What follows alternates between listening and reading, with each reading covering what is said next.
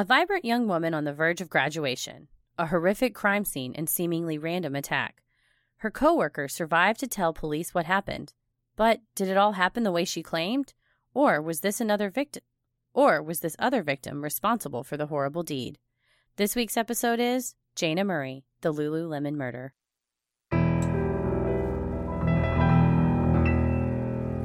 A bump in the night, your heart fills with dread. Probably a murderer who wants you dead. It could be a ghost, a demon, or worse. Perhaps you're the victim of a witch's curse. It's hopeless, you're doomed. You'd call a priest if you could. You'd rather just listen to who?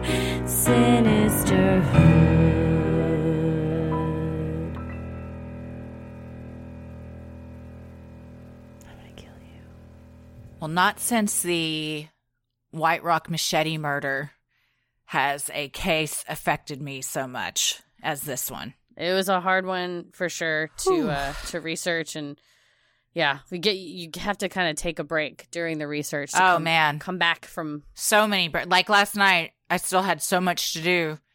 And I finally had to tell myself, I mentally cannot read one more thing about this. fair. It started affecting my dreams. I w- I had nightmares two nights in a row. Mhm. it man my uh anxiety has been off the charts just i told tommy of course any of the cases we cover that involve someone being killed no one ever deserves it nothing is you know I'm not saying one murder is worse than another but i think these cases like the white rock one and this one i really analyzed why they get to me the way that they do Mhm. and it's because these people were not involved in anything that would lead you to believe this could happen. Yeah, it, it definitely is out of totally out of left Yeah. field. It's what you would imagine is just another day. You're texting your friend who you're supposed to meet for dinner, and they say, "Ooh, I'll, see you next time. I have to cancel. Hope you survive." Yeah. and they don't know that that message is going to be the last thing they ever say to Mhm. you. Yeah.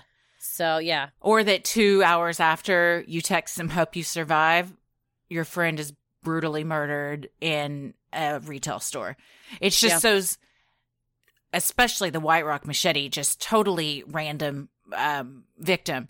But again, like you, I feel like I can relate more to these because I just Mhm. started imagining these poor parents and what they went through and their daughter is just working at a, a retail job i've had a ton of retail jobs Mhm. this could be anyone that ever worked in a retail job and Mhm. your coworker you just piss them off and not even like a huge thing that you piss them off about and they just fucking lose it and and kill Yeah. you you know i mean so i think i can relate more to ones like this which is why they affect me so much and especially because even though she was 30 she was someone's daughter and the parents were Mhm. so involved in the trial and stuff that i just think how fucking heartbreaking as a parent to go through something like that for sure. And there, and she lived, you know, there in Houston, and she lived kind of far away. And of course, they had the son that was deployed. So you, as a parent, have to think, okay, I've raised them as best I Mhm. can.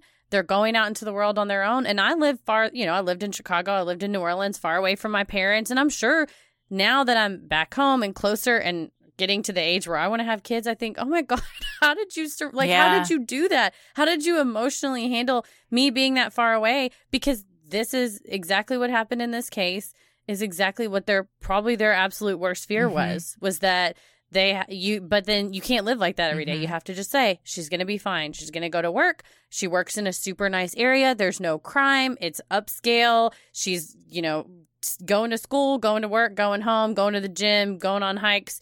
She'll be fine. She'll be fine. And it's the you know you get that call and it's the worst call. Hmm I ask myself every day, how am I emotionally going to handle raising a child? I mean, right now, it's although it's hard, they're at home and they're with you, Mhm. but even when they start going to school and stuff, I don't know how to emotionally deal with them being away from me for six, eight hours of the day and you don't know what's going on.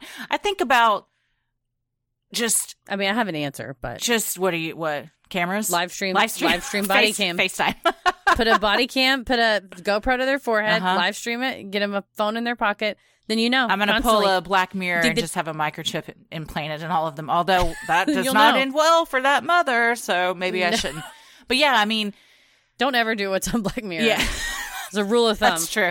Yeah, no matter how old your kids are, they're still your kids, and anything this tragic happening is just, as we'll see, it just rips an entire family apart. For sure. We had a lot of people suggest this one. It is a very well known um, case. In fact, I was reading an article that said it's one of the probably top five uh, most infamous crime scenes of the past decade. And I think too because the photos ended up Mhm. on the internet and things like that. Um, and also to this week is ten years. Oh, it was March eleventh, right. twenty eleven. Yeah. Well, So- Elsa Pear, Hannah Johnson, and Taylor Wallsmith, thank you for the suggestion on this one. I think I'd heard, I'd seen things about, oh, y'all should do this one, or but I had never looked up what it was. Yeah.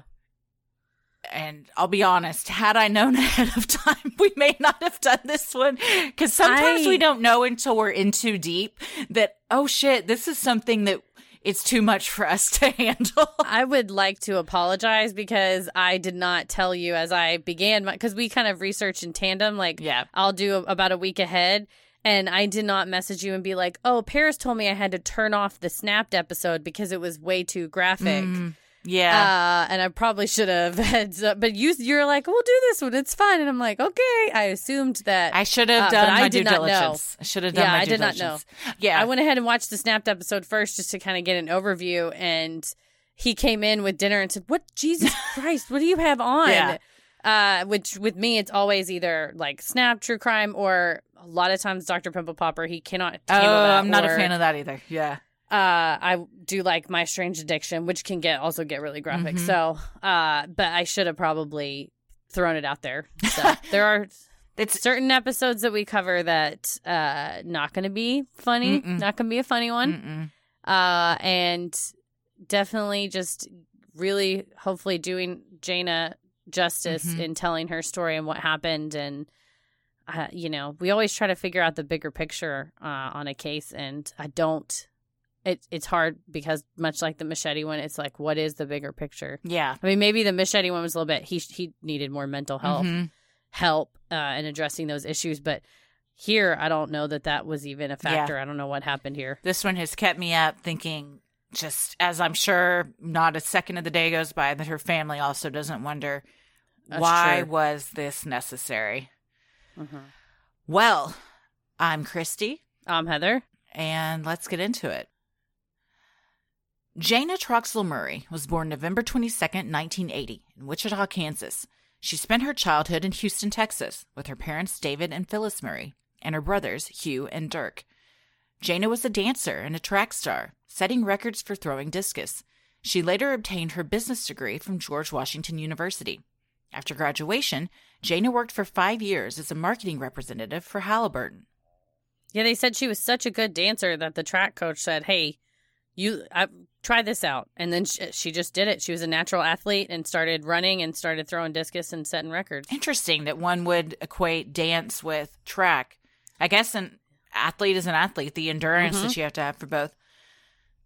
Jayna then went on to get her master's and an MBA at Johns Hopkins. She decided to write her master's thesis on upscale yoga retail store Lululemon's business model, one of their mantras being Elevating the world from mediocrity to greatness. As part of her thesis research, she took a job at the store in 2011.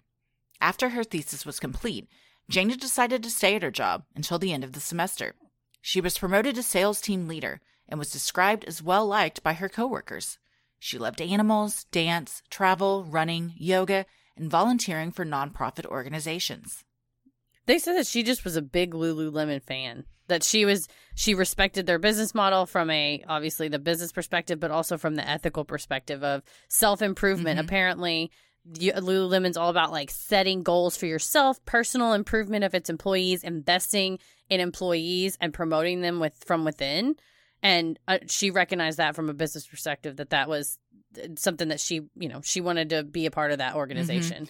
believe they're also uh, been in some hot water some for some real problematic stuff too. What? Oh no! Oh no! A lot, yeah. The see the see through pants. Racism. Um, oh yikes! Uh, Appropriating culture, probably. yes, and um, fat shaming to a degree. Yeah. Just uh, the CEO. I don't know if he is anymore. At one point, said that our pants aren't meant to be worn by women whose thighs rub together, whose thighs touch, and stuff like that. And I actually Yikes. read this whole article about um the culture amongst like the the upper uh employees there and everything like in corporate and how it's a boys club and real problematic and there's a lot of interpersonal relationships between the CEO and presidents and lower level people that get special treatment and it's a whole it's a whole culture.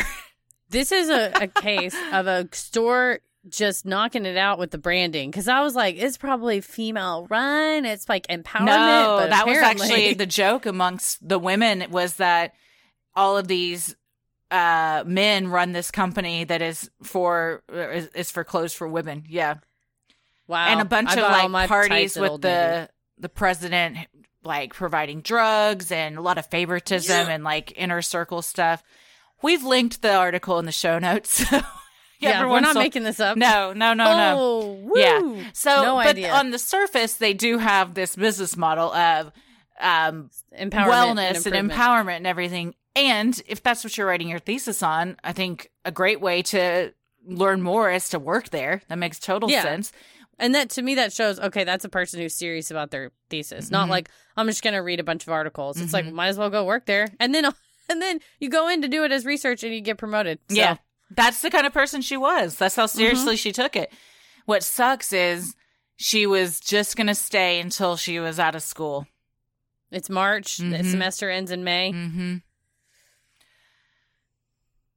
Born May 9th, 1982, in Washington State, Brittany Norwood was one of nine children.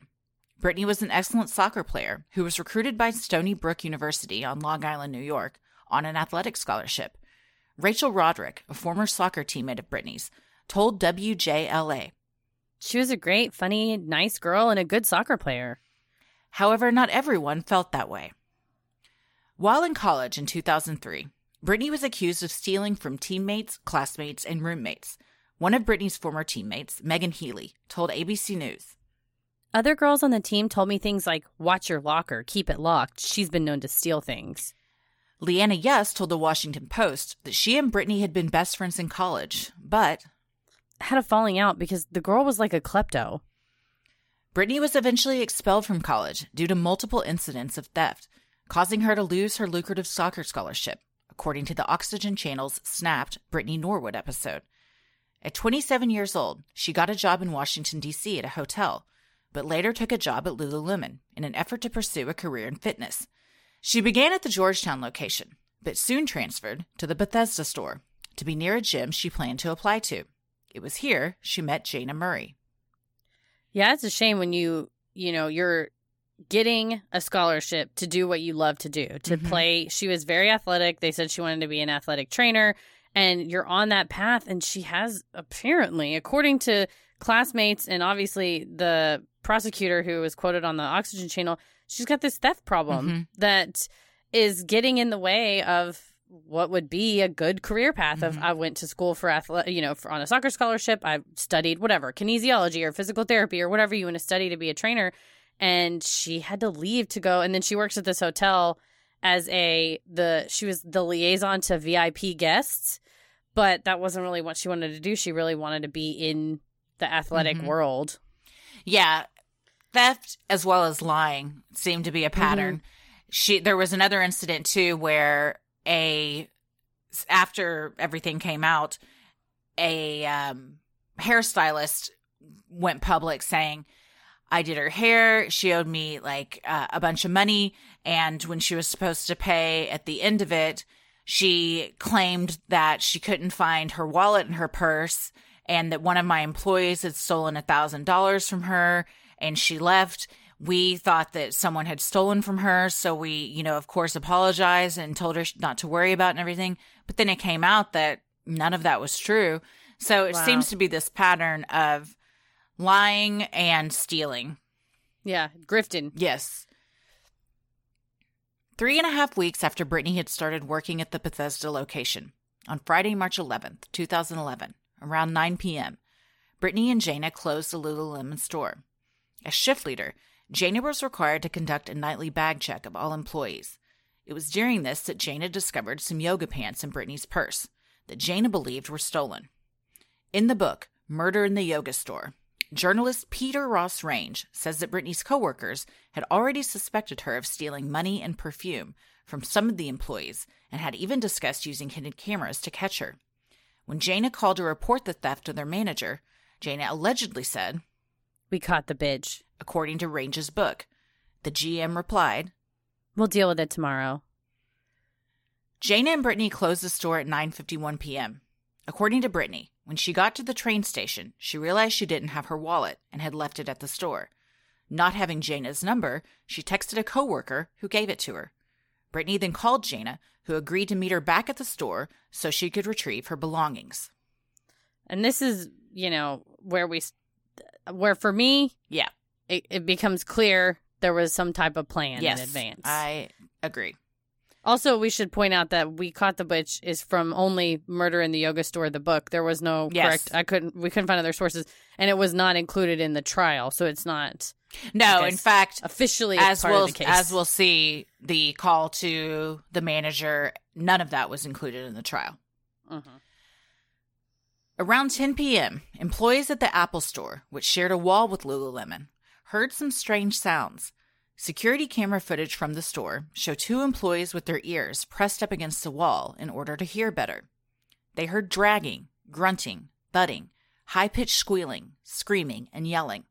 The employees then heard one female voice, which sounded hysterical, and another female voice saying, Talk to me. Don't do this. Talk to me. What's going on?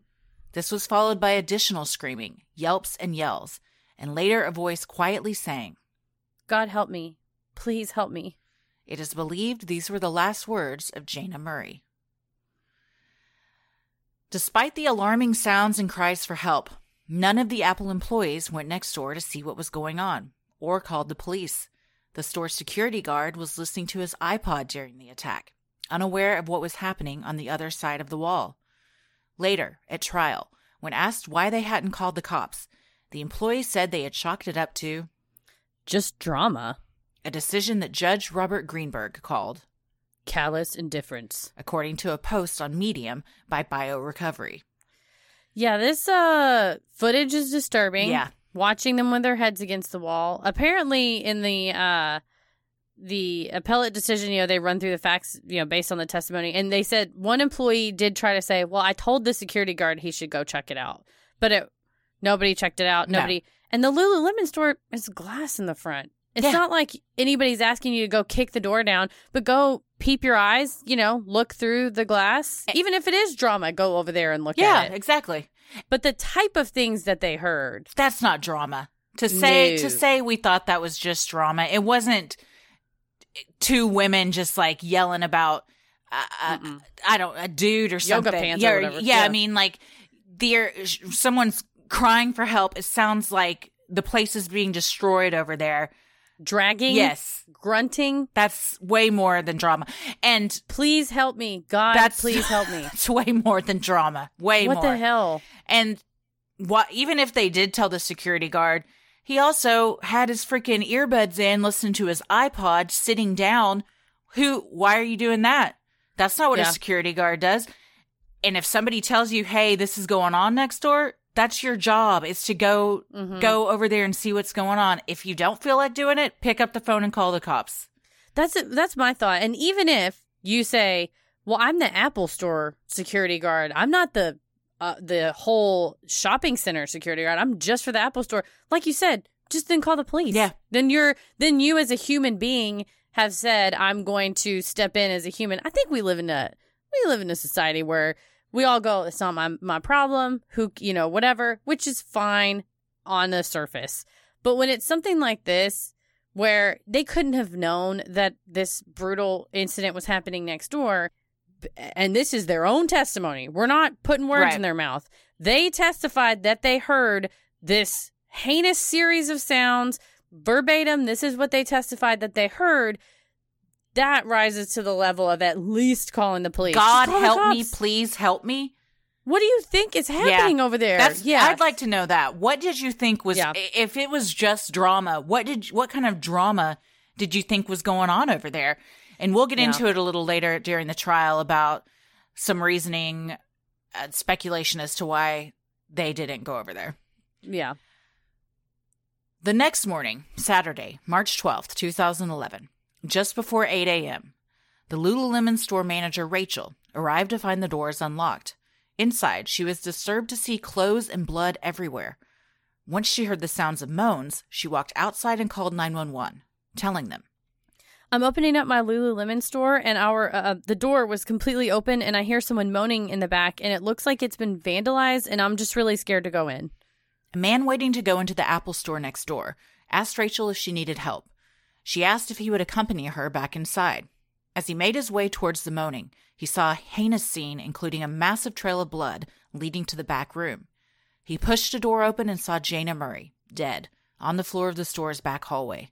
In the bathroom, the man found Brittany Norwood, moaning, lying on the floor with her hands and feet zip tied. After discovering the two victims, the manager called 911 again, telling the operator, One person seems dead, and the other person is breathing. You're standing there waiting to get the new i- iPad. iPad that's coming out, waiting for the Apple Store to open. Don't think you thought this is how your morning was going to go. Yeah, and he had gotten there. I think the Apple Store opened at ten or ten thirty, and so he was there at eight, probably just thinking he's going to hang out outside. Yeah. Just Be to, first in to line. be one of the first ones. Yeah. Police arrived shortly thereafter and assumed that a robbery had occurred based on the ransacked front area and empty cash registers. Then they found the horrific scene at the back of the store. Jayna's body was mutilated and barely recognizable. Brittany's hands and feet were bound. She had some cuts on her hands and one to her forehead. The crotch to her pants had also been cut open. And this is, uh, you know, a, a well-known photograph uh, associated with this, and it's in the snapped Yeah. uh, episode where she's laying on the ground in a sports bra, yoga pants, and she has her hands zip tied, and she's very bloody. Uh, and, and in fact, that's one of the things that Paris saw when he came in. He said, "Oh my gosh, you're why is why are they showing this murder victim?" And I said, "She's actually alive. Keep watching. There's Yeah. some more that is going to happen." hmm First responders took Brittany to the hospital to receive care. There, Montgomery County Police Detective Deanna Mackey questioned the assumed victim. According to Brittany, the two women closed the store around 9 p.m. and then left around 9:45. However, Brittany said they returned because I got to the metro and realized I didn't have my wallet. Brittany told Detective Mackey she then called Jayna to unlock the store. Once they arrived at the store, they couldn't find the wallet. That's when Brittany said two Caucasian men with medium builds, dressed all in black and wearing ski masks, attacked the two women, having supposedly followed them inside. They then beat them, raped them, and eventually killed Jayna, while, according to Brittany, she helplessly watched her coworker be dragged around the room by her hair before being viciously slain. Brittany claimed that after she was also sexually assaulted, she blacked out and didn't remember anything until she was taken away in an ambulance. The recording of the bedside interrogation is, I mean, Detective Mackey is su- super sensitive. She's very thoughtful because she believes that she is speaking to the victim of a sexual assault and obviously witnessing something horrible. And several times throughout, Brittany gets really choked up and starts crying and saying, oh, This was my fault. I shouldn't have gone. I should have remembered my wallet. I can't believe we, we didn't lock the door behind us. This is totally my fault. I should have done more to try to help her. And Detective Mackey tells her, It's okay. It's okay. Take your time. Take a breath. It's a masterful God damn. acting. Yeah. Masterful. How blah, what a- what a feeling for that detective once she learns what really happened. To think Yeah. you were just sitting there, your heart going out to this girl.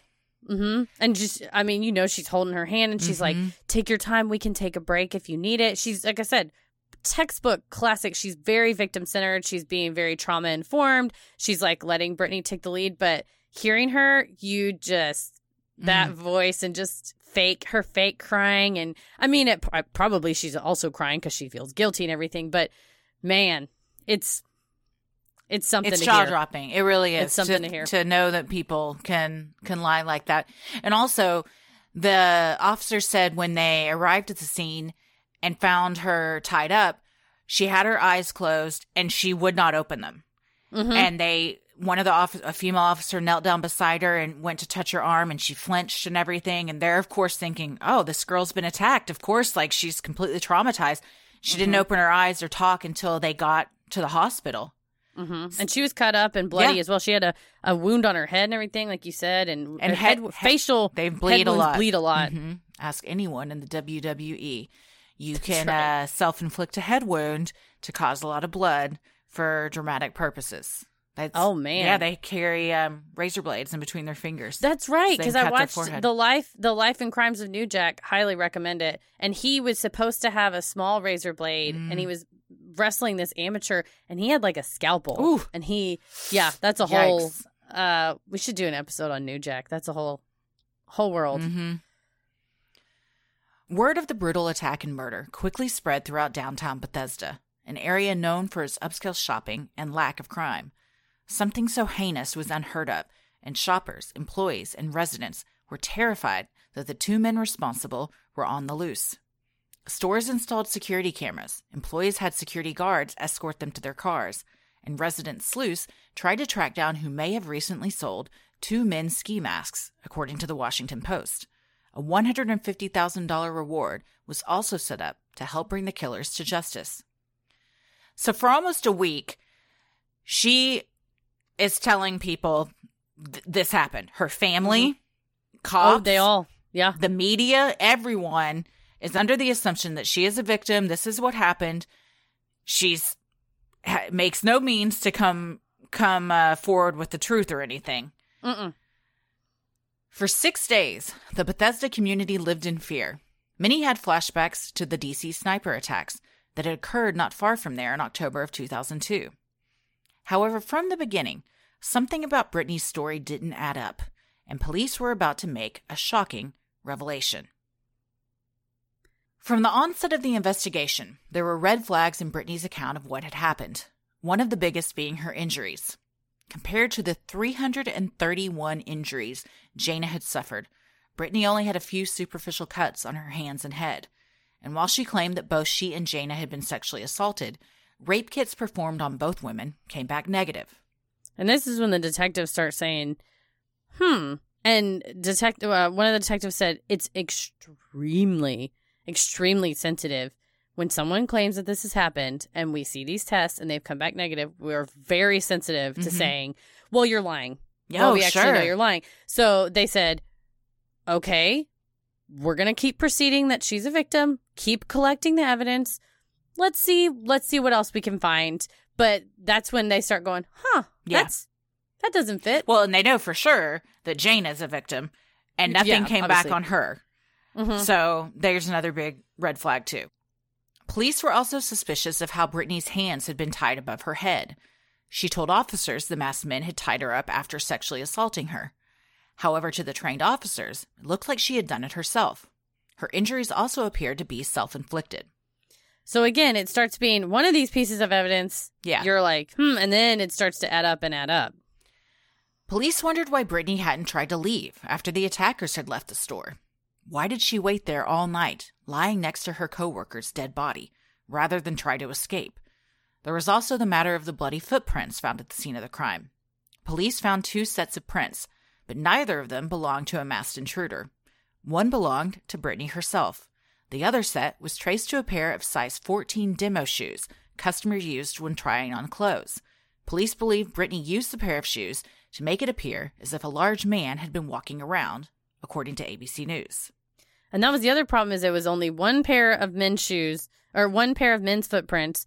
The shoes were in the rack, although they had been cleaned. But also, he said there was no footprints leading out. And her footprints are also there. Yes, Was not like, well thought foot- out. Not well thought out. No, no. And yeah, so he said specifically they obviously would have had exit footprints, and there was none. Yeah, yeah, exactly. The evidence against Brittany continued to mount. Detectives were confident that rather than a victim of this heinous crime, Brittany was actually the perpetrator. State's Attorney John McCarthy knew this was a sticky situation. He told the Washington Post, You got to get this right. This is a hell of an allegation to make against somebody the community has embraced as a victim. The final damning piece of forensic evidence came when detectives discovered Brittany's blood inside Jayna's car. As Brittany told it, the masked men had forced her to move the car, which had been parked in front of the store, to a street a few blocks away. She said the men threatened to kill her if she didn't return within 10 minutes, according to ABC News. When police asked why she didn't escape when she had the chance, she had no answer, according to BioRecovery's post on Medium. And she had given a statement willingly and then left. And then they tested the forensic evidence in the car and they're like, well, we got to get her back. And so they asked her to come in and give exclusionary DNA sample and fingerprints. And she agreed to. And that's when they had to say, hey, you know, we found this uh, blood in your in the car. And what do you what happened? And she's like why well, I, I wanted to come tell you that. I, I that's why i came up here i think and i want to say her brother had called them and said oh she's got something else she wants to tell you. So it's like she starts realizing she's got to alter the story Sure. and manipulate the story because she had laid it out one way and now of course they're going to find her car. It's parked not very far from the lululemon store and obviously they're going to find blood in it. As, as heinous as this attack was she was covered in blood and she'd also injured herself. Yeah. Yeah, there was blood on the gear shift, on the steering wheel, on the seat. Jayna had parked, double parked her car right in front of the store because she assumed she was running in for 10 minutes to Mhm. get this wallet. Well, that didn't happen. So Brittany moves it to a a lot a few blocks away. So it it's not just sitting there with lights flashing or gets Mhm. a ticket and somebody comes up, you know, a cop comes up to see what's going on and discovers stuff and everything. She takes it to the lot and she sits in Jayna's car after having just murdered her for an Mhm. hour and a half, hmm planning how to cover all of this up. Wow. Yeah, this is. it- Uh, we'll get to the defense, but I think all of this goes against that. And also, when she did do the interview with the cops, Mhm. they allowed her brother to go in the room with her. hmm And when they left, uh, the audio picked up him saying, like, why did you do this? And she said, I don't know. But then she also admitted that she had been caught stealing. Okay, yeah, and that's and she had talked to the she talked to him at the bedside. She came in on her own once, and then they she they came to her house as well and talked to her. Mhm. So she was apparently cooperating, which you would have to if you're trying to position yourself as a victim. You would have to Oh, cooperate sure. because if you said, "Oh, I need a lawyer," ah, then they would. I mean, I'm all for asking for a lawyer, but her motive here was to to position herself as a victim, so she was having to play the game, and I think it just started getting away from her. Yeah. she couldn't, and her, and again, like you said, her family had flown in and were staying with her, her brother and sister and parents and everybody, and were really trying to, you know, help her heal from this horrible thing she had gone through. Mm-hmm. And I mean, that family got betrayed. Oh, sure. Yeah. They're the family, her family are victims as well. Yeah, And one of the tech detectives said when they did go to her house, they heard her in another room talking to, I think, an uncle. And she was like, I just don't want to disappoint you. Mhm. So, I mean, she knows that it's getting away from her and she's going to, Mhm. but still didn't come clean. They just, all the evidence kept piling up. Had, had they not just said, nah, we, we know that you're the person, I don't think she would have come clean at all. yeah, On March 18th, seven days after the attack, Brittany Norwood was arrested and charged with first degree murder. Assistant State's Attorney Mary Beth Ayers described the difficulty the Bethesda community had coming to terms with the shocking twist.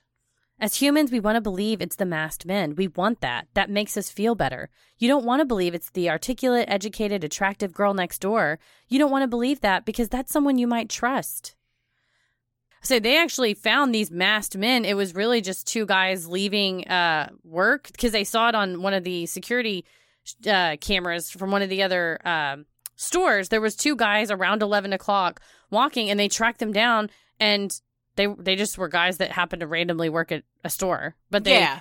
And they- it's not like a- it's not like Brittany knew that. She just made this up and then coincidentally these guys happened to be on a Yeah. camera around the same time. Yeah. But you think, and, and they had an alibi, of course, the time of the in altercation that the Apple Store employees, you know, they could pinpoint when the attack Mm-hmm. had all happened. Those guys had been at work. You know, they had, you know, 10, 15 people had seen where they were. But imagine if they didn't and Yeah. she pointed the finger at these strangers and other people go down for this. Yeah, it's, whew. That's how wrongful convictions happen. Yeah. The trial lasted for eight days, throughout late October and early November 2011. In the months leading up to the trial, the defense had hinted at possibly pursuing an insanity defense. However, in their opening statement, defense attorney Douglas Wood made a shocking admission. Yes, they conceded Brittany killed Jayna, but it was not premeditated. Instead, they argued, During that fight, Brittany Norwood lost it. There's no doubt about it. She lost control. The distinction was important, as first degree murder under Maryland law carries a maximum penalty of life in prison without parole. Meanwhile, the maximum sentence for second degree murder is up to 30 years in prison.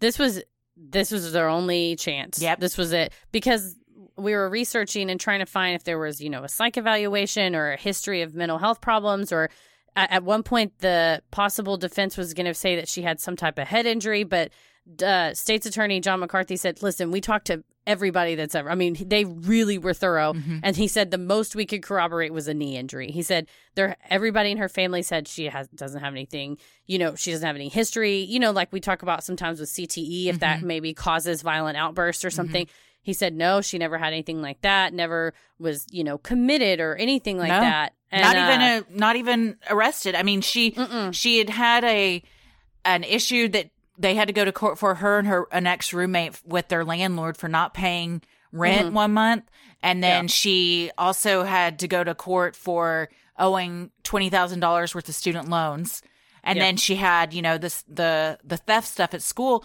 but never anything violent.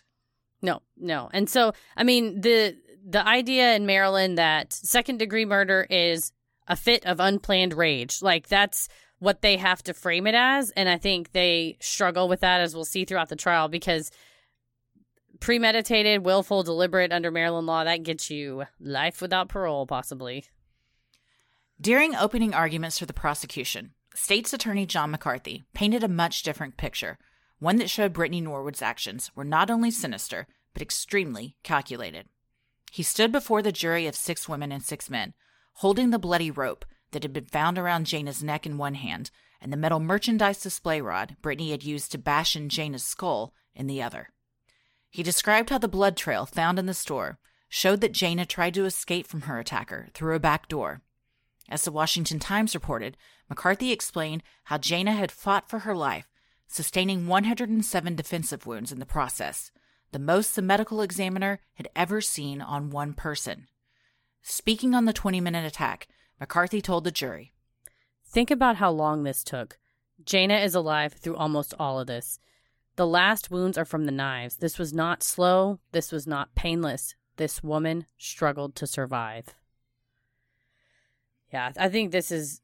I mean, the he. You can tell as all the interviews he's done afterwards. He's deeply passionate about this. He he really wanted to get justice for Jayna's family and for Mhm. Jayna, and he part of that is painstakingly going through the evidence, Mhm. holding it up for the jury, and it's hard, but it. I think he was extremely effective. Yeah, I agree. The prosecution suffered a setback when the court excluded a key piece of evidence Jayna's phone call to the manager regarding Brittany's theft. The phone call was important as it provided a motive for Brittany's actions. Without it, the defense emphasized that the prosecution had no motive, therefore could not prove it was premeditated murder. Rather, as reported by the Washington Times, the defense argued that Brittany's elaborate staging of the gruesome crime scene and lies she told police shows someone who got involved in a nightmarish situation and had this imagination and explanation of what happened. This is not first degree premeditated willful murder. I disagree with this because I think opposite. that she, I think from the second they left that store until she called Jayna to meet her back there, she was thinking, how can I get rid of her? What can Yeah. I do? Because for whatever reason, getting caught stealing was going to upend her life in such a way that this was the only way out. And I think, like they said, her the motive, I guess, was that you know she didn't want her reputation in that area to be ruined. That was going to be her ticket to this personal training gig at this nearby wealthy gym. I think, and and the other thing, premeditated. I think people think, oh my gosh, they had to plot for months or even days or even hours. But in this case, once she has, she, I think what they uh, and eventually feel like happened is that she struck her with the merchandise rod. Mm-hmm. To me, if that single blow is what killed her, y- you may have a, a Cat West situation, right? Where it's one single injury and you go, oh my gosh, I was in a rage and this happened and, and oh my gosh. But the 20 minutes after it, 331 wounds, eight different weapons that she had to walk around the store and collect. bingo, that's exactly it. The final the final wound is, you know, the knife wound. She had to walk out of where Jayna was laying out and around, pick up the knife and come back around and the the place that she then, you know, she got her, you know, stabbed her in the back of the neck, kind of where her spinal cord is. That is premeditated. You got up and you Mhm. said, "I'm going to find. I'm going to finish her off." I'm go-, and that's that. That's all you need. That's premeditated right there. Mhm. You don't need to know that this phone call was made. Although I think for a juror, it does help c- complete the picture, paint the picture. But it's, I mean, it's classic hearsay. You can't Right. offer that. But People want a reason because they don't want to think that someone could just be such a monster that they're capable of something without feeling like they're justified in some Yeah. way. But it's absolutely hearsay, and the judge is right not to include it. but also, eh, you know, even with this in, that it's not a good reason. No, God, no. There's no, nothing, nothing Yeah. makes this a, a good reason. Not, and by good reason, I mean something that you know when they say, "Oh my gosh, I came in the room and this person was attacking my child," and I Sure. just you know did that. Too. That's one thing, but yeah, something like this, it wasn't even close. No, no, no, no. Medical examiner Mary Ripple then testified that bruising and bleeding around the wounds indicated that Jayna was alive for all of the 331 injuries, including the stab wound in the back of Jayna's skull. Ripple stated, she had a pulse. She had had blood pressure. She was bleeding into the wounds. She was alive. according to Patch. So while she was alive, the only saving grace is that because they they asked, is it possible she was struck unconscious with the first blow to the head, and the medical examiner said yes. So the only saving grace is thinking maybe she was knocked out and wasn't conscious for the rest of this. But even then, there and I'm, I mean, like for the family's sake and everything, that's quite possible she kept waking up during it. I mean, Yeah. even if your brain is unconscious, your body is still feeling and responding to pain. You're just Mhm. not maybe getting those receptors sent to your brain, but oh my god. But she had she had all the defensive wounds. Yeah. She tried to escape. You did hear the grunting and screaming and dragging from the Apple store. So she fought for her life. it's hard. It's hard. Miller, who conducted Jayna's autopsy, went on to say that up to 105 of the wounds were defensive, from Jayna using her arms and legs to try and fight off Brittany. She suffered multiple cuts, bruises, stab wounds, ligature marks around her neck, and seven blunt force wounds to her head, including one that crushed her skull. She was alive for all of these, including the final stab through the back of her neck that severed her spinal cord. And that's what eventually killed her. The ME said within a minute she would have been dead from that. hmm But Brittany was walking around for 20 minutes getting hammers, wrenches, box cutters, a rope, display rods. This big serrated knife. I think I mean I saw a picture of all of the the tools that she had used and I mean it's like pieces of jagged metal that you know if you've ever Yeah. worked in retail that like you might use to build a display and stuff hmm the manager Rachel testified and said, "Yeah, all of these items were in the back area where we kept like our maintenance stuff, paintbrushes." Hmm It's a I mean, toolbox. yeah, and I believe, if I'm not mistaken, the toolbox was then set on top of her Wow. when the And- when the police came. And they said um because they had a blood spatter expert test testify too, and they said blood splatter was found Yes. on the bottom of a display shelf that was about 22 inches off the ground, indicating Jayna had been completely laying flat while Brittany is standing over her, beating her in the head with something to cause that splatter at that at that angle. So she's completely I mean, who even knows if she's conscious? She might just be completely out. She's still beating her. She's going around finding different weapons. All of that in my mind is premeditated. Every Yes. time you leave that that the body and go and get another Yes. box cutter to come back and stab her again, Yes. you are making the conscious decision to do that. 100%. At any point, you can stop. Correct. And she did not do that. hmm And they did say that one of the areas toward the back hallway, the blood splatter indicated the way that it ran down the wall. It indicated she was initially hit standing, then was hit again Mhm. crouching, then was hit even more laying supine. So, like you said, at some point, e- even if there's one outburst of attack that they, you know, that they want to call second degree of like, oh, it's an unplanned fit of rage, the planning starts like exactly like Yeah. you said every time she leaves. I think the planning started way before she attacked Oh, no, no, no. The- I the think planning the planning started started, maybe when she when asked- when she gets called, the manager gets called in front of her, and she's like, Mhm. "Shit, what am I going to do now?" I think so. State's Attorney John McCarthy held up several items found at the scene, including a rope, wrench, hammer, and a metal merchandise peg. When he asked Miller if Jayna's injuries were consistent with such items, she replied yes. Jayna's family, who, along with Brittany's family, were present for the entire trial, stepped out of the courtroom prior to Miller's testimony. They were also not present for the nine autopsy photos that were shown to the jury. While the prosecution had tried to admit all 37 photos into evidence, the defense objected, saying it would be Unduly prejudicial. to their client. In the end, Judge Greenberg ruled the nine photos could be shown as they were relevant to the state's attempt to prove premeditation, according to Patch. And that's just it. You know, you have to, it has to, the probative value has to un, outweigh the undue prejudice. And 37 is a lot, or Yeah. is it? Or, Or if is the- it, yeah. If you're in a situation like this where you have this significant amount of wounds and injuries, maybe you do need it from all different angles to show head to toe, Mhm. front and back, what happened. And the ME even said 331 and 107 are conservative numbers because she had so many stab wounds and injuries on her that we couldn't count them all.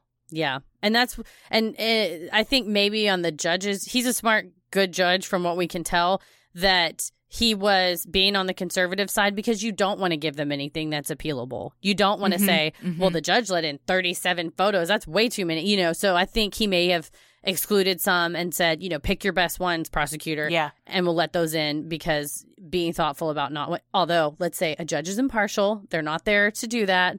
But no judge likes to get overturned. Sure. And he also said that he thought, the judge said, letting all of those in would cause such trauma to the jury that they would just tune out and wouldn't hear any of the testimony, which Mm-hmm. then you're not, no, they're, They're what's not- the yeah. point at that point? Like they can't, They're can't. doing their job. yeah, yeah. exactly. But that, I mean, imagine you're on this jury.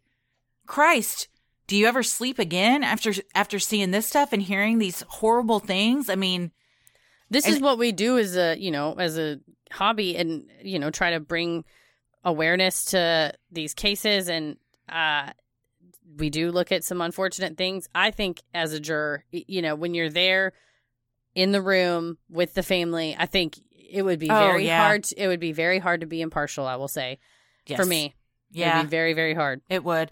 And they said the the voir dire and everything took forever because Mhm. like two thirds of the of the jurors had heard of the case and everything. So for sure I mean, who's not going to hear about this? And so, you know, the judge ordered them like you can't watch TV, you can't get on the internet, like cell phones are banned, everything. But like you said, we read and research a lot of this and have to look at some pictures and everything. But we can also decide, all right, I'm done for the night. I can't Mhm. I can't do this anymore and turn it off. When you have to sit there for 8 hours a day or whatever it is Mhm. and listen to this and the family being in the room, totally different component. Hearing the family or eh, you know testify if they do or anything like that and seeing those pictures up close and some of them were were like very up close pictures of her face and everything. Hmm that is it is traumatizing. And at some point you would just kind of your body would just check out as a survival tactic tactic Yeah, and then you're not protect listening yourself. to anything. Yeah. Hmm the state also called the apple employees to the stand who reiterated how they had heard two female voices on the night of the murder as well as sounds of a struggle and cries for help the jury also saw the surveillance footage showing the employees with their ears pressed up against the adjoining wall during the attack. After listening and taking no action to help, the employees eventually returned to work, believing what they heard was, just drama and not anything serious. i mean you got to live with that the rest of your life too The testimony of the employees enraged many people, with some Twitter users calling for them to be fired and even brought up on charges. For many, it was impossible to understand how these people could hear someone calling out for help and do nothing. Others believed it was a case of the bystander effect, a theory that people are less likely to intervene during an emergency if others are around. Chief of the University of Maryland's Police Department, David Mitchell, told the Washington Post It is a phenomenon that is not new. People are pretty good at checking their feelings of concern or fear. They need to not do that. If only one employee working in the Apple store that night had called the police, could it have perhaps saved Jayna's life? This the internet was ablaze over Still this is. testimony, and still eh, over the realization that two people heard what was going on. A Mhm. security guard sat there not doing his job, and meanwhile, one of the most vicious attacks, probably the most vicious attack Bethesda has ever seen, is happening right next door, Yeah. and possibly was preventable. Yeah, it's especially when you hear the very beginning of talk to me, talk to me. Oh my god, just say Mhm. there's a disturbance at the Lululemon. Also, it's after hours. There's not supposed to be Mhm. anybody over there. It's 10 o'clock Mhm. at night. You know that the Mhm. stores around you close. Yeah. I mean, just but you're they were gearing up for a, a you know new product to launch, and that's why they were all working late. But it's like it's not like they were too busy. They were sitting there with their ears against. the yeah exactly and that's Yeah. what this this article the washington post article that goes into the bystander effect which that is a the the reason the bystander effect was officially named after i forget the victim's name but it was in the 60s she was murdered outside a hotel in queens Mm-hmm. right. and dozens of people around saw it happen Mhm. and no one did anything Everybody just assumes somebody's. Everyone calling. else assumes someone else is going to take care of it. Or you don't want to get involved because you're worried that you might get hurt or, or whatever. Mhm. But you're statistically, you are more likely to get involved if it's just you there, whether if you're with someone else. Mhm. So, but like this article points out, the female employee first goes to the wall to listen. So something about what was going on made her in her gut think, I need to listen to what's happening here. Mhm. Then she had enough of whatever she heard to ask her other employee to come over and get his opinion on it. Mhm. So your gut is telling you something isn't right here. And instead of listening to that, they just go back to work. And then the next day you hear on the news, oh, no, I was hearing this girl be slaughtered. Yeah. Well, and what you think if you hear on the news, two women were being attacked and sexually assaulted. Yeah, so in the beginning, you might even think, oh, thank God we didn't go over there. We could have been killed Yeah. ourselves. And even though it was Brittany and not two messmen, that could have also happened too. If you walk in, you see this unhinged person wielding a box cutter around and stuff. But you also, There's also three of them. Yeah. All three of you go over there. You know, and or you, go, ca- like I said, call the fucking cops. That's what you look do. through the just look through the window even Mhm. and say, hey, we see something going on in there. Or like you said, just call the cops. We heard Mhm. a disturbance. And like I said, this is gonna be something they probably still think about that they still have to Mhm. live with. Uh, that you were you were a, a phone call away from maybe intervening. hmm After a six day trial, in which the defense did not call any witnesses, both sides rested. The jury received two charges first degree premeditated murder and second degree specific intent to kill murder. After only an hour of deliberation, the jury came back with their verdict guilty of first degree murder. I think that tells you a little bit something about the jury's feelings. I think you walk in that room, everyone sits down, and the the they go, "All right, raise your hand if you think this is first degree." Everyone raises their hand. Cool, let's get the bailiff in here. Yeah, Like it's cut and dry. If anything's even discussed. I think so. I mean, he did the defense because, of course, you do. A lot of stuff's kind of procedural. He moved for a directed verdict saying they didn't meet their burden. You know, you always do that. Of course, it gets denied, but you can at least say that you did it, um, and that way your client doesn't accuse you of being ine- ineffective later. But I, I just. uh, He didn't have a defense. Like who, No, no, who, no. Who even would you have called? No, no. All you can do is try to rebut. Character witnesses. Maybe, yeah. But who would it, who are you going to call her college roommate that was like, yeah, she stole a bunch of stuff from me or whatever. the family. teammate, whoever it was, yeah, maybe. But you know, he's his big thing. He hinged it all on. There's no motive here. Why would she call her and go back to the store? This was all a case of a fight, knowing that he could hang his hat on. There's no phone call. The phone call's not coming Yeah. in. hmm Also, at one point, he does say she lost control in this fight. Yes. This was not a fight. new. It was an a attack. fight a fight is two people. This was one person being attacked and then being attacked and attacked and attacked for 20 minutes as they tried to d- save their life and defend themselves. Yeah, and your your job as a defense attorney is to frame it Sure. in the light most favorable to your client. But I think that is uh, inaccurate to describe it as a fight. On January 27th, 2012, the sentencing phase of the trial began. The prosecution sought life without parole and called eight witnesses to give victim impact statements before the court to help their case. Jayna's father, an ex Army officer, told the court about the psyche of men after killing someone in battle. Once bloodied, the second time is easier and probably more likely, and that would be true of Norwood if she were someday let out of prison. Phyllis Murray, Jayna's mom, described her daughter's death, as reported by the Washington Post, as A pain that ripped through our bodies. The grief is like a lightning strike. It's so powerful. It's so intense. This individual must be removed from society forever. these poor parents. Ah. it's yeah and sitting this very it takes a lot of strength to sit through them to sit through the trial and also i believe the defense was trying to move for a continuance after the one of her brothers came back from overseas the parents came up from texas and you can't do that to the family you know you can't they all got there they spent not not that you know money is a factor but you know you've invested all this time effort resources to be there and only to go and it's not going to happen again it's not going to so they the judge said, mentally that no just no. drags you down. Yeah. Yeah, and you want a date certain. You were like, Mhm. we can close this chapter of our lives. It doesn't mean that the grief's going to stop, but at least there's resolution. The trial's over. Yeah. yeah. Hoping for a sentence with the possibility of parole, Brittany's brother spoke on his sister's behalf, saying, There's another side to Brittany that was not brought out at this trial. Please, Your Honor, at least give her some hope. If you leave her with hope, you in turn leave our family with hope. Brittany also asked for mercy, tearfully telling the judge, I don't even ask this for myself. I truly ask this for my family, especially my mom and dad. according to the Daily Mail. Judge Greenberg was unmoved. Looking Brittany directly in her eyes, he used words like, Cold blooded, brutal, calculated, deliberate, devious, malicious. to describe Brittany's character and the atrocities she committed.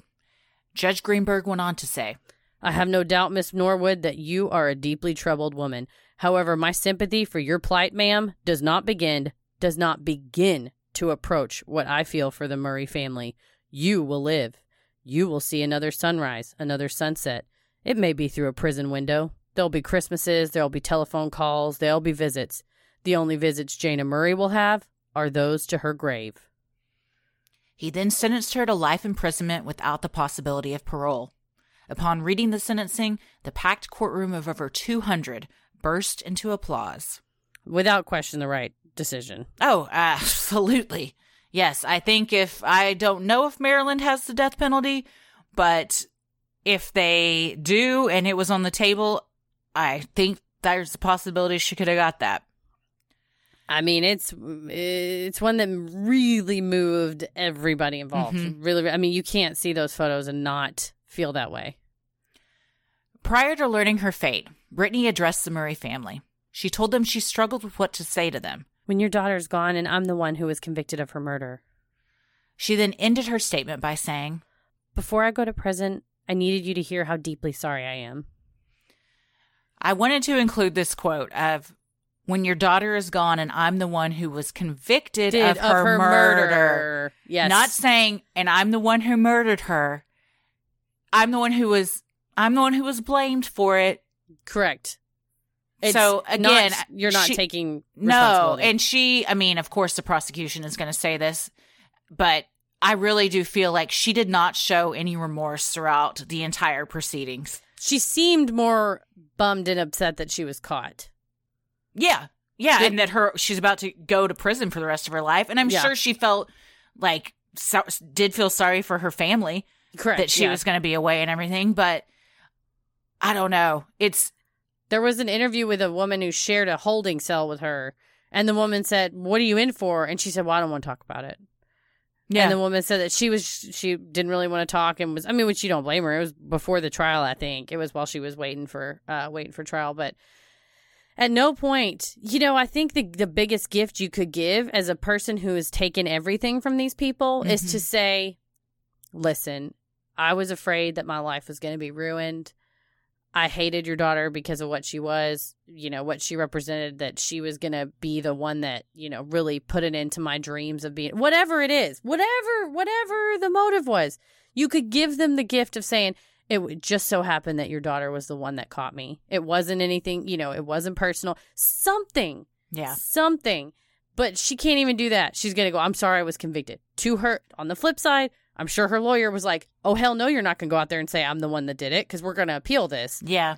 But Well, but they never said she didn't do it. They were never like, they never, from the beginning, he said, you, we are saying our client did this. It just wasn't premeditated. yeah, and she could have said, I'm sorry I took her life or something like that. And you still haven't been admitted to first degree. But she couldn't even do that. She couldn't give him, the, give him that, that gift. And you can fuck right off with, I need you to know how deeply sorry I am. Yeah, I think some some things are just hollow words. Yep. Brittany tried to appeal the conviction on two grounds. First, she claimed the statement she made to police during her final interview should not have been admissible because she was not Mirandized. The appeals court disagreed and upheld her conviction. I mean, they tried, but this was Why a very, did she claim she wasn't Mirandized? Well, she claimed So this is the issue.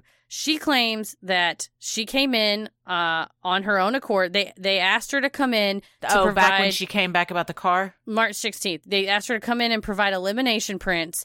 Well, her attorneys argued this was just a ruse to get her to come in.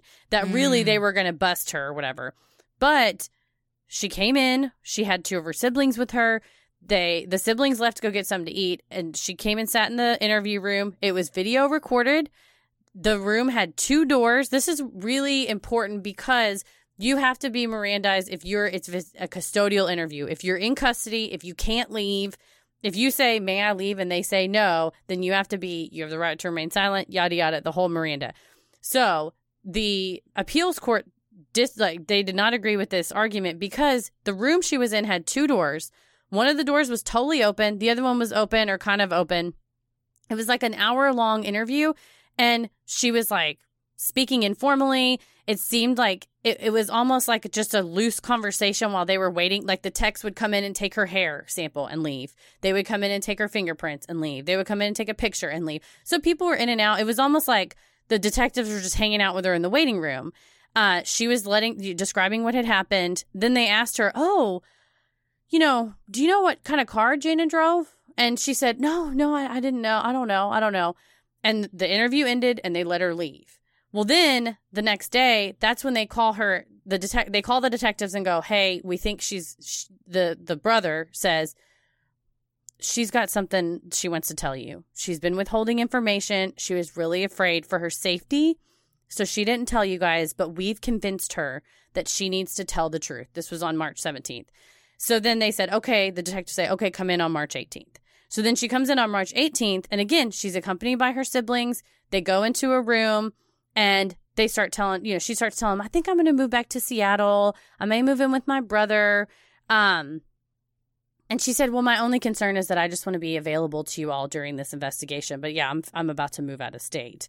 Well, out of nowhere, she just goes, "Anyway, um, I'm here because I want to tell you about the car." So she tells that they were attacked, but before they were sexually assaulted, that's when the attacker said, "You have to go and move this car." And she moved the car, and that's when they're like, "What? You were driving her car?" By the way, at this point, they already assumed that they did that that she was because of the blood samples in the car. Mhm. Um, and they're like, "What happened? Why why didn't you just run off?" And she said, "Well, I was afraid for my life. I was afraid that the attackers knew where I lived, that they maybe had my wallet and they would have my address and they'd be able to come get me." And then she said, "Well, we've been all over this. We've been over this." And she just kind of brushes them off. And the detective says, "Well, yeah, but every time we go over it, something else comes out. So I'm just trying to Mhm. get the story straight here." And then, bonk. That's when the trial court said, because this is recorded. I think it was a two-hour interview. At this point, about 45 minutes in, it's a taped uh, taped interview. The trial court says anything said after this of I'm just trying to get this straight. I'm trying to get this as straight as possible. Then it became a custodial interrogation interview. And, And, so, sh- because she hadn't been Mirandized, they said it w- shouldn't be admissible. yes. And so, you know, basically at this point it should she should have had her, been Mirandized because before this all the crap that she came out with in the the other interview, she was just kind of loose talking and they were not considering her a suspect and also uh, she could leave at any time and at this point they were I don't believe they were going to let her go.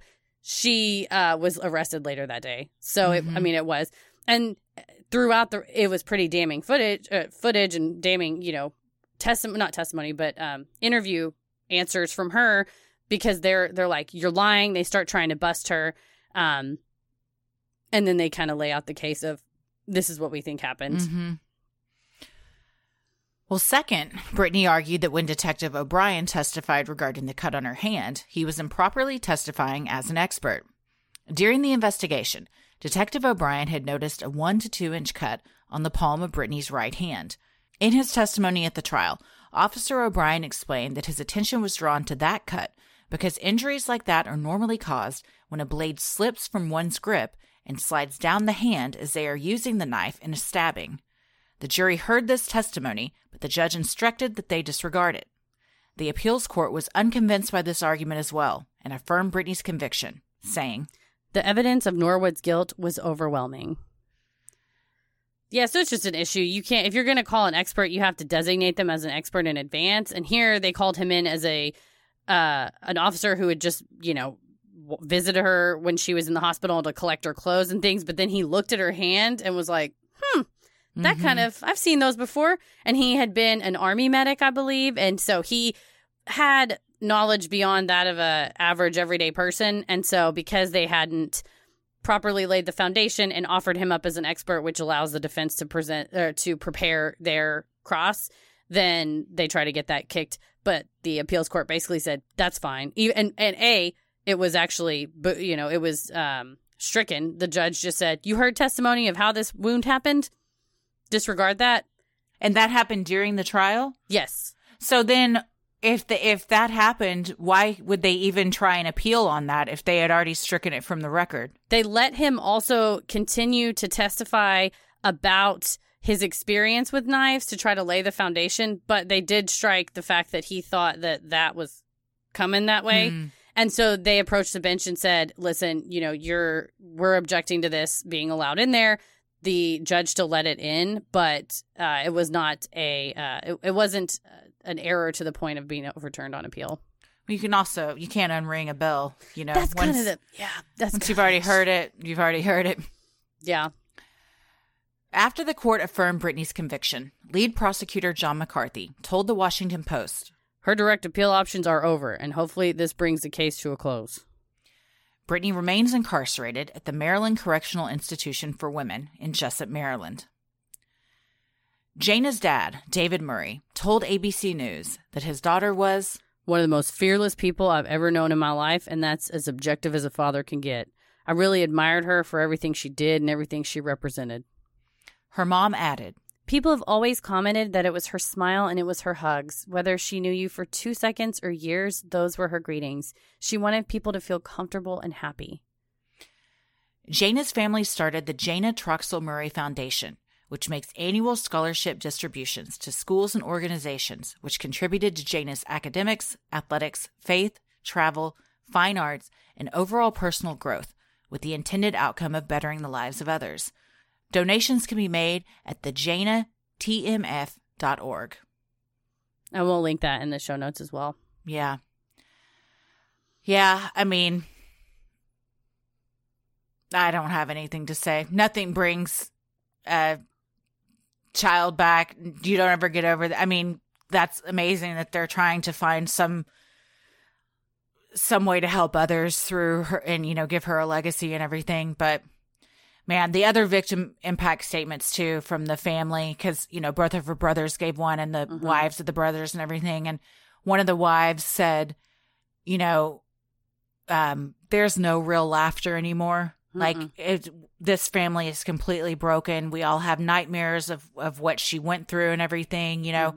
Mm. Um you said how you read that the the brother that was deployed Oof. Yes, he received a package a few days after she passed away and he said, you know, it felt like it was coming from traveling through time. And she had sent Mhm. him a little Lululemon hat because he mentioned it was cold when he and they both like to run. And a little note that said I can't wait till you're back home. I want to hear all about what's been going on. We're going to catch up. It's going to be great.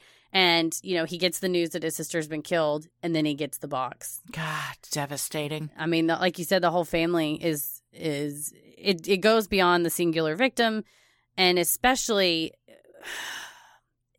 I I have such disdain for a a person who has no remorse, won't even, and I call it a gift, and really it's just owed, owing them whatever explanation, and also taking culpability of their actions, like you know, who's to say, you know, if you're accused of a crime that you did commit clearly, that you wouldn't try to push it down as second degree or you wouldn't try to appeal it. It's like just let these people have peace and plead guilty and just go to jail, you know? hmm Just Yeah. give them that. But no, you drag it out. It's eight days. You appeal it. They've got this, you know, knot in their stomach. Like, oh God, is she going to get out on a technicality? And no, I mean the the appeals court said it's the error is harmless beyond a reasonable doubt. There's so much overwhelming evidence. These little nitpicky things you're trying to pick out are are stupid. Please go. You know, go.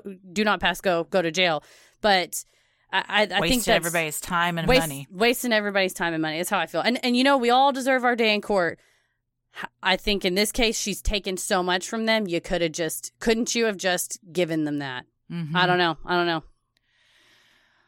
Well, we've talked a lot about what we think, but Yeah, think- what else do we think? I will say one thing that this is what I just can't understand, which is, like I said earlier, what I'm sure keeps her parents up at night too is why? That's what I'm saying. Why? And not, and not just, eh, of course, none of it would be justified. Even if she hit her over the head once and that killed her and it was all over yoga pants, that of course is not justified. Why though?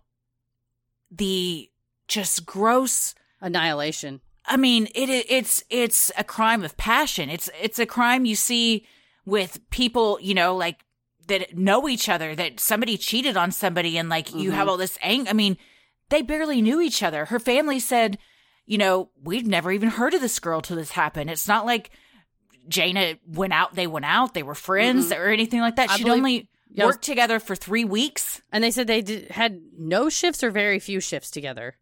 Yeah, I mean, they barely knew each other. Yeah. And so I, I just cannot understand the level of violence that took place when she has no history of anything before this. How, if she really did just snap, my question is, why wasn't there a psych evaluation done? Mhm. And may, and there probably was. I can't imagine there wasn't, but clearly they didn't find anything, or they would have admitted that as Mhm. some kind of you know insanity Mitigation. defense. Yes. So, how does a person just go from one day being a soccer star, you're working at an upscale boutique, the next day you've committed one of the most heinous crimes in the history of that state? Yeah, that's and that's a great question because you we like to think, and again we talked about in the last episode of why people study true crime. Why do we look into this? Why do we care?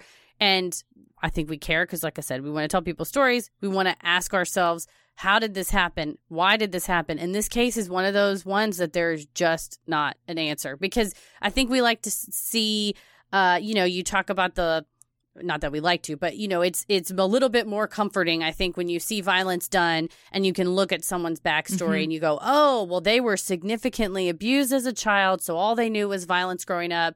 So then, when they were a teenager, they started hurting animals, and then when they were in college, they, you know, whatever, and you see a trajectory.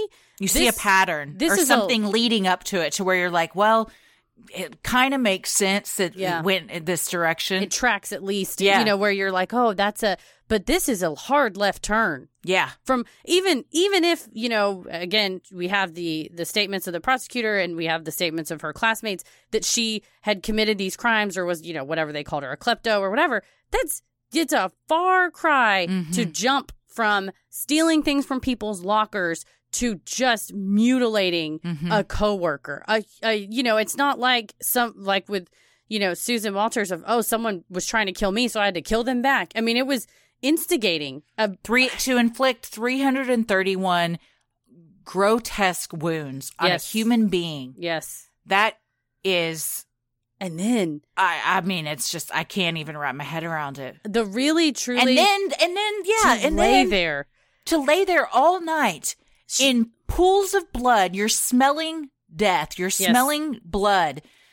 You went you put on those shoes Stomped around. and stomped around in your coworker's blood and walked all through the the store. You left to- the store to move her car and Yes, came back. and sat in her car for an hour and a half in her car yeah. with where she probably had, you know, just her little belongings out and Yeah, everything. all the stuff it's you your have car. car. It's Yeah. your car. A car is very personal. Mm-hmm. She sat in there getting her fucking blood all over it for an hour and a half, thinking, "How am I going to cover this up?" Mm-hmm. She she cut the crotch to her pants Yeah. to sell this thing. She told them she had been sexually assaulted with a wooden hanger by these men. Yeah. I mean, she went into horrible details. Correct. That how victims of actual sexual assault feel knowing that she Yeah. used a story like that to try and get and then like you said god forbid those two dudes that just happen to be walking by get arrested and then sentenced for something like this and then she's just walking free And I think Mr. Murray is right. After the first one, it may not be too Mhm. far to just do it again, especially if you Mhm. get away with it. I mean, thank God she was caught. Uh, and and uh, like you said, it's grotesque. The the testimony. If you watch the Oxygen Snapped episode, it has the audio, not testimony, the interview with uh, Detective Mackey, where she's you know being really sympathetic. And Brittany said, "Oh, I, I I'm probably going to misquote her, but she said something like, "Oh, he didn't kill me because he said he liked to he liked to fuck me or something just just gross and and this just so built up this aggressive lie and yeah built yeah, up this lie so definitely one of the all-time worst people i think we've covered uh on here for sure for sure uh Yeah. for sure I would uh I was thinking about that the other night. Like, is this the worst person we've ever covered?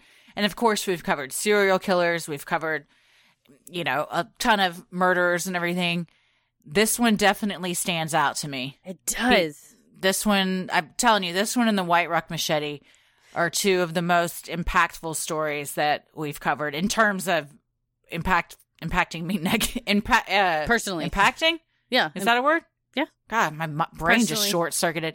Uh, negatively is also what I was sure. going to say. no for sure But you know, I mean, it's yeah, and it's again like the the assistant state's attorney said, like the reason this is hard to grapple with is you don't want it to be a person like this because No. we all work with people like this, and there, therefore that means this could have been any of us. And it's true. And, and like we, you know, like, not to harp on it, but when you see somebody's background and you go, oh man, they were, you know, and we don't know the total details of her background, but, you know, she's got siblings who are doctors and management consultants, and her dad owned an upholstery business, and she got a college scholarship, which is so exciting. So it's, it seems like a reasonably normal background. We like, Mhm. again, we don't know. Maybe there There's was not a ton out there about her. Correct. And maybe there's and maybe there's more behind the scenes, you know, that we're not aware of. I don't think anything in her background would at all justify or explain this whatsoever. No, And I- I, mean I her family was just as shocked as anybody. True, true, yeah. And so whew, it's it's one of the it's one of the tough ones because there is again, I, I think like you said, we've covered serial killers and everybody, but we can at least somewhat track that versus this is sort of an out of the blue one. It's a hard one to cover. Yeah. And I think especially um you know, we just um did that interview with uh Libby from the Palo Altos High School Yes. the other day. Um hi Libby and thank you to all of your classmates who recommend uh interviewing us. We had we enjoyed it very much. But she asked us, why do you think women specifically Mhm. like listening to true crime stuff? And I think this is a good example of that of if we listen to things like a serial killer or someone was in a really bad relationship and then, you know, that their their husband or boyfriend ended up killing them or whatever, we can all say, okay, well, but that's not me. Mhm. I'm not putting myself in these dangerous situations where I could become a victim or anything. You know, I'm I'm trying to do something to prevent that. Well, all of us have jobs Mhm. that you just go to without thinking about and then something like this happens. So when we hear stories like this, it makes you're kind of trying to like prepare how you could handle things differently if you're in a situation like that to where maybe this isn't the outcome. Yeah, I think so. I think you're right, and it and it does help us walk through it mentally. Of Mm-hmm. but but she, you know, she couldn't have done But anything. she did everything She she, did everything could. she could. I mean, 107 defense wounds. She couldn't have done anything else. No. She was trying to get out the door. I mean, again, you'll if you look at the crime scene photos, that back hallway is just covered in blood, and it's because she was probably running and crawling trying to get out the door.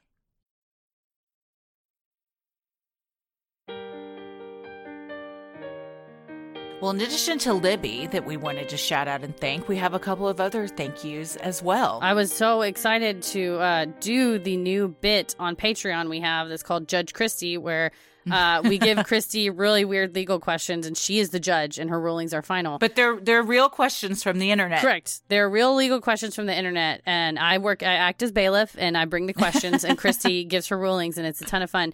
But It was. Jan actually tagged us in the the crow post. We covered about a crows attacking and then saving, but then also was it nefarious? Uh, people in uh, a neighborhood. So sh- I, I appreciate it uh, that she tagged us in that, and I, in my excitement, forgot to to thank her. And also, uh, a mystery has been solved, Christy. Half half of a mystery has been solved. Half of a mystery. Hey, it's Jenny on Instagram. Uh, let us know that she is the one who wrote us a note in the Cincinnati memorabilia. So the Loveland Frogman shirts we received. We still don't know who sent the Loveland Frogman shirts. If it was you, please let us know.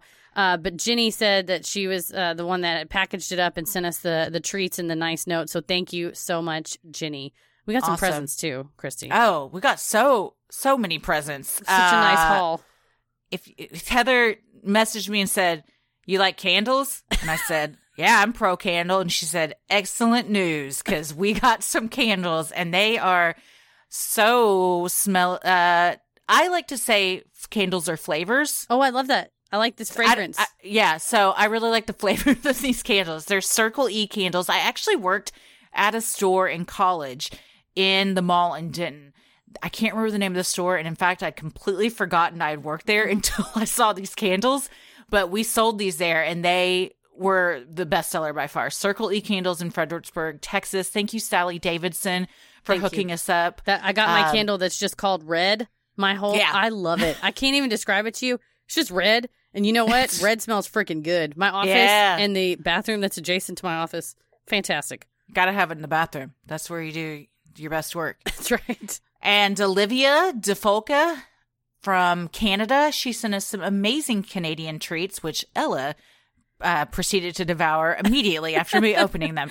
Some Purdy's hedgehogs, which are these cute little hedgehog chocolates with hazelnut, ketchup lays, which are so good.